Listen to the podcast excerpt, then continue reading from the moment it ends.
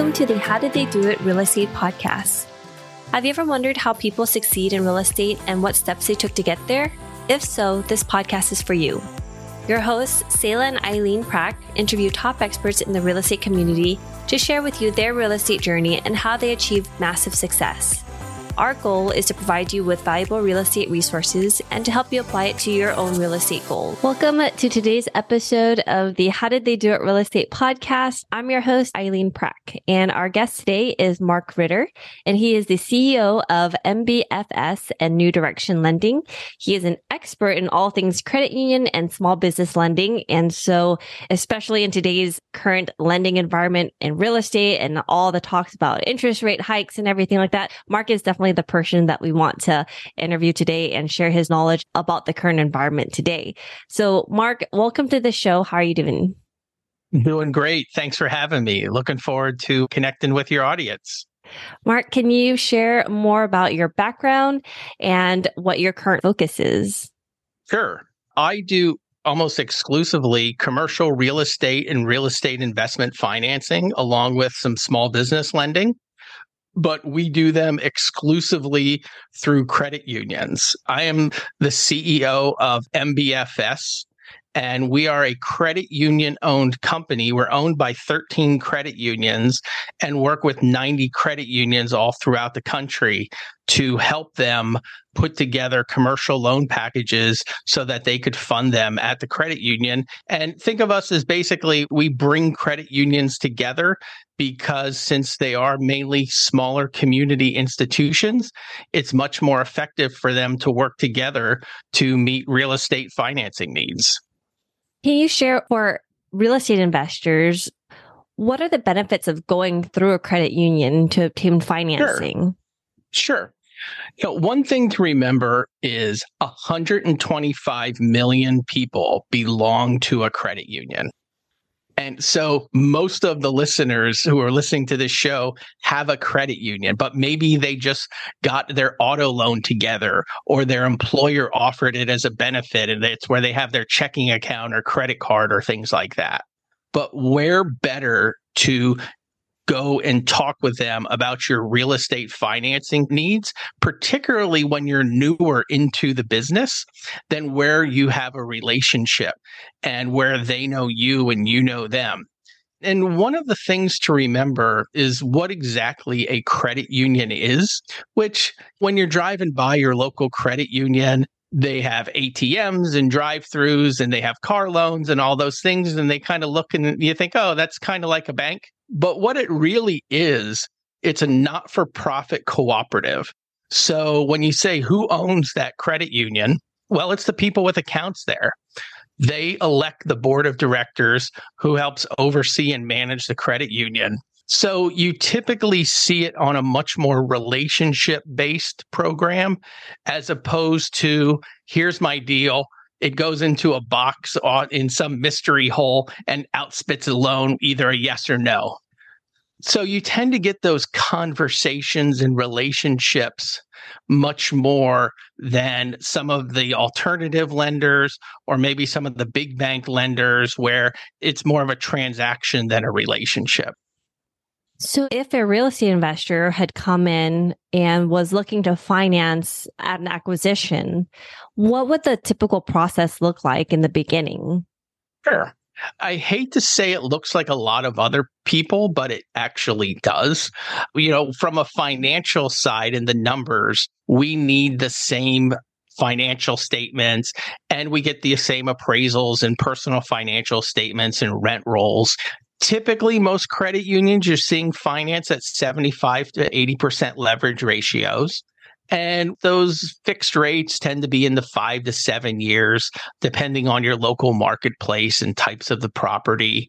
But one of the unique things about federal credit unions in particular is nothing we can do can charge a prepayment penalty. So, which is very advantageous. Sometimes people just tend to look at the terms up front, you know, what's my payment, what's my interest rate, and not think about the back end. Well, what environment are we are in now? We're in a rising higher rate environment. So if the rates go back to lower, you can refinance and have the flexibility in your loan where maybe with some other lenders, if you have a prepayment penalty, you don't have that flexibility. What kind of loans are available to real estate investors in the commercial real estate space, and how are they typically structured with the credit unions? Sure. The great thing about credit unions is the philosophy is really that same across the board. We're trying to help people. There's almost 5,000 credit unions in America today. So, like I said, there's a lot of credit unions. Most people, when they're driving home from work today, they probably drove past a credit union. But when you talk about what's available, in our industry, we will work with the smallest of the small.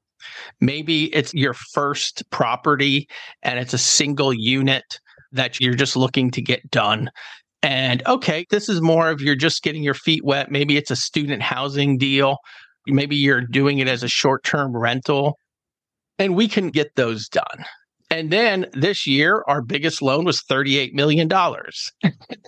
So there's a big, big world in between. The nice thing about credit unions is we work together to get the deals done.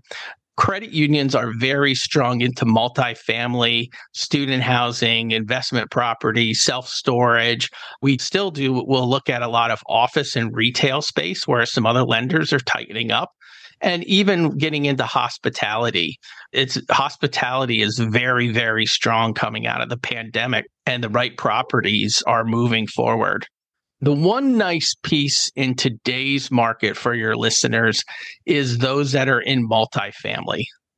The market has changed. The market is tightening. Rates are going up. And things like discretionary expenses, really eh, that's where you're starting to see some softening in the economy in those discretionary items but people still need a place to live they still need a place to rent. They need somewhere to go to work. And quite frankly we look at it as most markets have don't have enough housing in units and there's very few units coming online.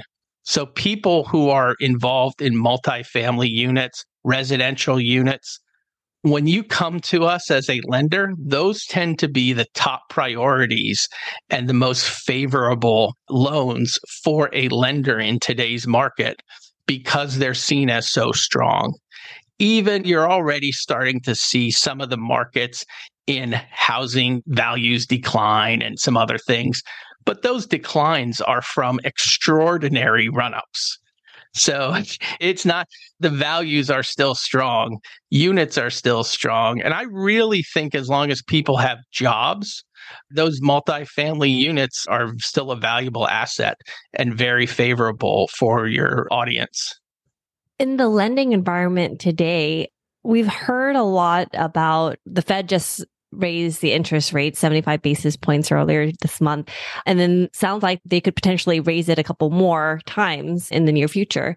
From the credit union lending side of things, are the loans that they're issuing out is it more tightening within the lending space and what are some of the requirements that lenders and credit unions specifically are looking in the underwriting and that they want the requester to include in their underwriting?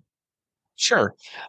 We aren't seeing a massive shift in our underwriting philosophy. To us, good credit is still good credit.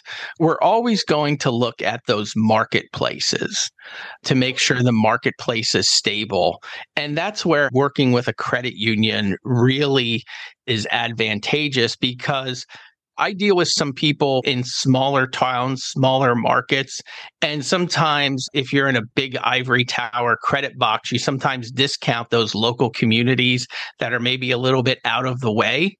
But those credit unions live and lend, want to lend in those communities. So they're just not looking to lend in the big high rises in the most wealthy neighborhood. Like the credit unions will lend. So we're not seeing massive shifts the big shift that we're seeing today in the lending market is the liquidity among institutions. And that's where it's important to understand where you're getting your money and ultimately who you're getting your money from. particularly the non bank and non credit union lenders, what they're doing many times is borrowing money from somebody, whether it's some sort of credit fund where it's private investors, and they're relending money to you. That's the most expensive money and the tightest money there out there is in the industry. Whereas credit unions are lending their own deposits and they can still have some of the lowest credit unions generally will have the lowest cost of funds in the industry. And the easy way to think about it is for every dollar of deposits that you put in your local credit union, they're usually lending out about 90 cents of that. So, whereas they're not making massive leverages through Wall Street to continue to lend, they're lending out local deposits and lending them in local and regional projects. So when you talk about we're coming up on the holiday season and the old small business and buy local and keep your money local, that's the nice thing about a credit union is doing that. The people, local money's going into local projects and it really keeps the cycle going. But in today's market, the liquidity is tightening at every in- type of institution across the United States. So I don't know about you, but when I fill up my car with gas or go buy bacon at the grocery store or anything at the grocery store, it's a lot more expensive these days. Yep. So so that is really chewing into the borrowing bases of financial institutions. So you really have to for the first time in a long time you have to ask that question to your lender, do you have money to lend? And which seems like a crazy question to ask a bank or credit union, but you really have to dig in and say, are you in the lending market? Do you have money to lend? How much are you lending? Are you limiting it? Are you changing it? So you understand who it is. Now, what's nice on working with us is that we work with multiple financial institutions where they work together. So maybe one institution is a little bit tighter today but we work and syndicate the loan with other inst- credit unions on the back end so that everybody gets the money that they need. We love hosting this show. When we started this podcast, we were doing all the editing and post production ourselves. Now, we are very excited to have this particular company as a partner of the show to do all the post production for us because it gives us the freedom to focus on the two things we care about serving you, our listener, at a higher level and growing our own multifamily business. If you are like Selah and me, then you want to add value to others while scaling your business. A podcast is the best way to do both, and we invite you to contact Adam Adams. He can help you launch your podcast, market your show for more listeners, and take all the post production off your plate so you can focus on your business instead of in it. Listeners of this show can get a free consultation with Adam. To schedule your free consultation, find the link in the show notes. How does that typically work and what does that process look like for you? Sure. It's actually since credit unions are cooperative institutions, one of the principles of cooperatives is working with other cooperatives. So you do see much more cooperation working together. Some of my owners are in the same marketplace competing for the same customers, but we all sit down and work together. You don't see that in the commercial bank space. So when we have a transaction, and we identified a lender. Then we simply put it out to our credit union network on who wants what amount of loans. And it really helps diversify risk and increases the borrowing base. You know, your average credit union may be only $250 million in assets, which is a pretty small community bank. But when you cluster people together and get them working together, their lending power is many times greater when working with multiple credit lenders in that capacity there does that slow down the lending process as you're applying to get financing for a project no, we have the system pretty well down. And really, when we pull together credit unions on the back end, many times our borrowers don't even know because it's already done before the commitment is issued. So we really have the system quite down. Like any lender, the first loan that you get through a credit union is probably going to be your slowest loan because we want to know you. We want you to know us. And it's not so much about this first loan. We want to make sure that where you're going, we can continue to help you down the road. And it's much more of a relationship than simply a transaction you know credit unions historically they have very low fees on deposits. They have great rates on your mortgage and auto loan and help with investments. So they're not just looking to punch the ticket on one real estate loan. They would love to see you build that entire relationship with them. What are some of the things that as real estate investors, we can set ourselves up for success as we're working with credit unions to ensure that the loan goes through, we're able to close on the property, and the transaction is just smooth overall? I would say the first piece is give yourself plenty of time in the transaction. The number one mistake we see is people being over aggressive on timelines. And it doesn't have to do with how fast we move it has to do with how fast appraisers and attorneys and search companies work. And even if you get into the commercial real estate, the environmental searches. It seems like we haven't had many new appraisers come into the industry for a long, long time. And we're searching and have the same list. So it is very, very, that process has really been drawn out as well as just all of the other service providers getting into that. So give yourself plenty of time. If you try to get it in under 30 days, you better have cash on hand to close the deal. Typically, we'll see your everyday average transaction around six weeks for being normal. The other piece is just to help be organized understand the deal. If you have a financial person or an accountant we can talk to and get everything done, go for it. But last but not least, where I see most transactions drag out on time is if there's problems, if there's a little hair on the deal, if there's some issues, just be honest and upfront from the very get go. Maybe there's a partner who has some issues of if it's a multi partner deal, maybe there's a title issue with the property or there's something screwy going on in the sales agreement where there's a divorce or a lawsuit coming on the other end. Just be open and honest because it's much much easier that to deal with it on the front end than you're getting a few days before settlement and now we find out. If there's a problem with the transaction trust me 99% of the time it always comes out where do you see the lending environment heading towards, especially in the upcoming months and over the maybe the next year or so? Sure. One piece is that at some point, you know, rates are going to flatten out. When will that be? It might be next summer. It might be next spring. There could be other global events that put in there. So we really see the margins tightening on real estate property. There's only so much you can keep raising rents before people say, I can't do that anymore. There has to be the income there to do it.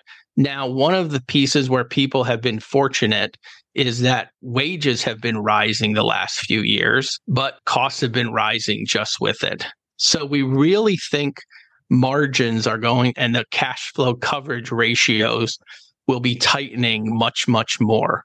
The other piece that we get concerned about is operating expenses on a property, whether it be heat, utilities, taxes, if you have to redo a parking lot, if you have to redo a roof. First of all, do you have the sources to do that? And second of all, we don't know of a single project that has come in under budget within the past year. So the operating expenses we see really driving up and is a concern for us to that where you can manage that and have the room in your project to make some money on it. Do you see the lender requirements changing anytime soon as well? In our credit union world, I don't see that.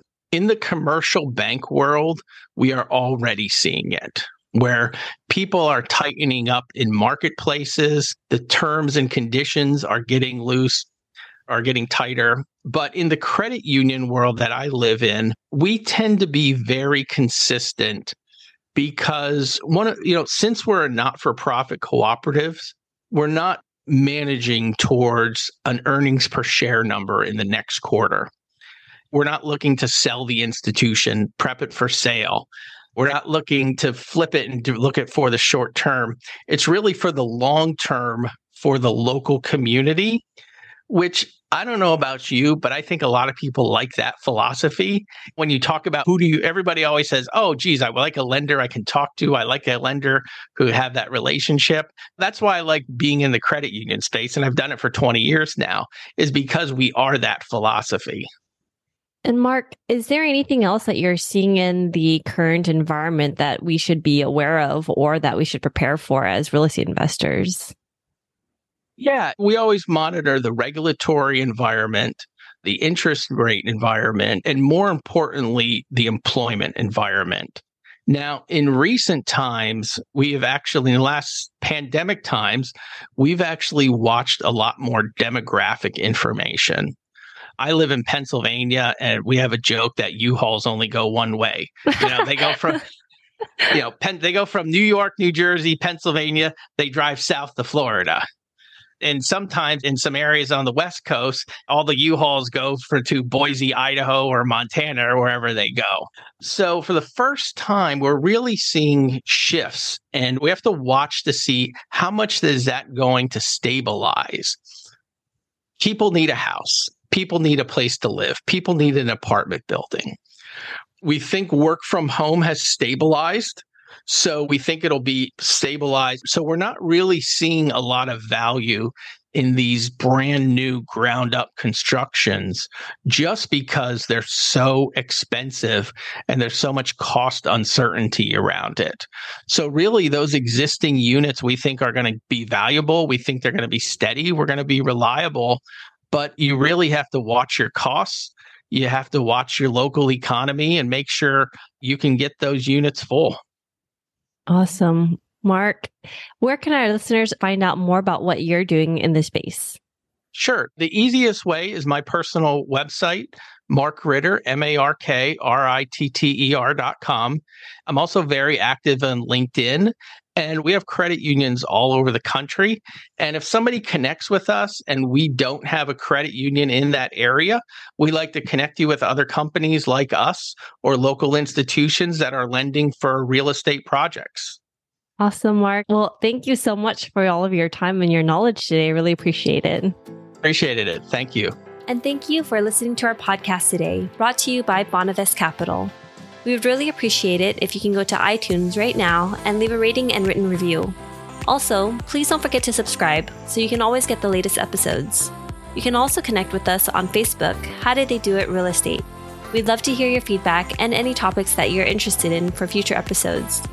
If you're anything like Sayla and me and believe that real estate investing is a great way to create passive income and build long term wealth, Check out our free apartment syndication due diligence checklist for passive investors at bonavestcapital.com forward slash checklist. Sayla and I created this checklist for ourselves as we evaluated different multifamily syndication opportunities as a passive investor. So we would love to share it with you so you can use it as a resource as well. Download your free copy today at bonavestcapital.com forward slash checklist. Lastly, to learn more about us, you can go to bonavestcapital.com and fill out the contact us page so you can speak to us directly. Nothing on the show should be considered as specific personal advice. Please consult your legal, tax, and real estate professionals for individualized advice.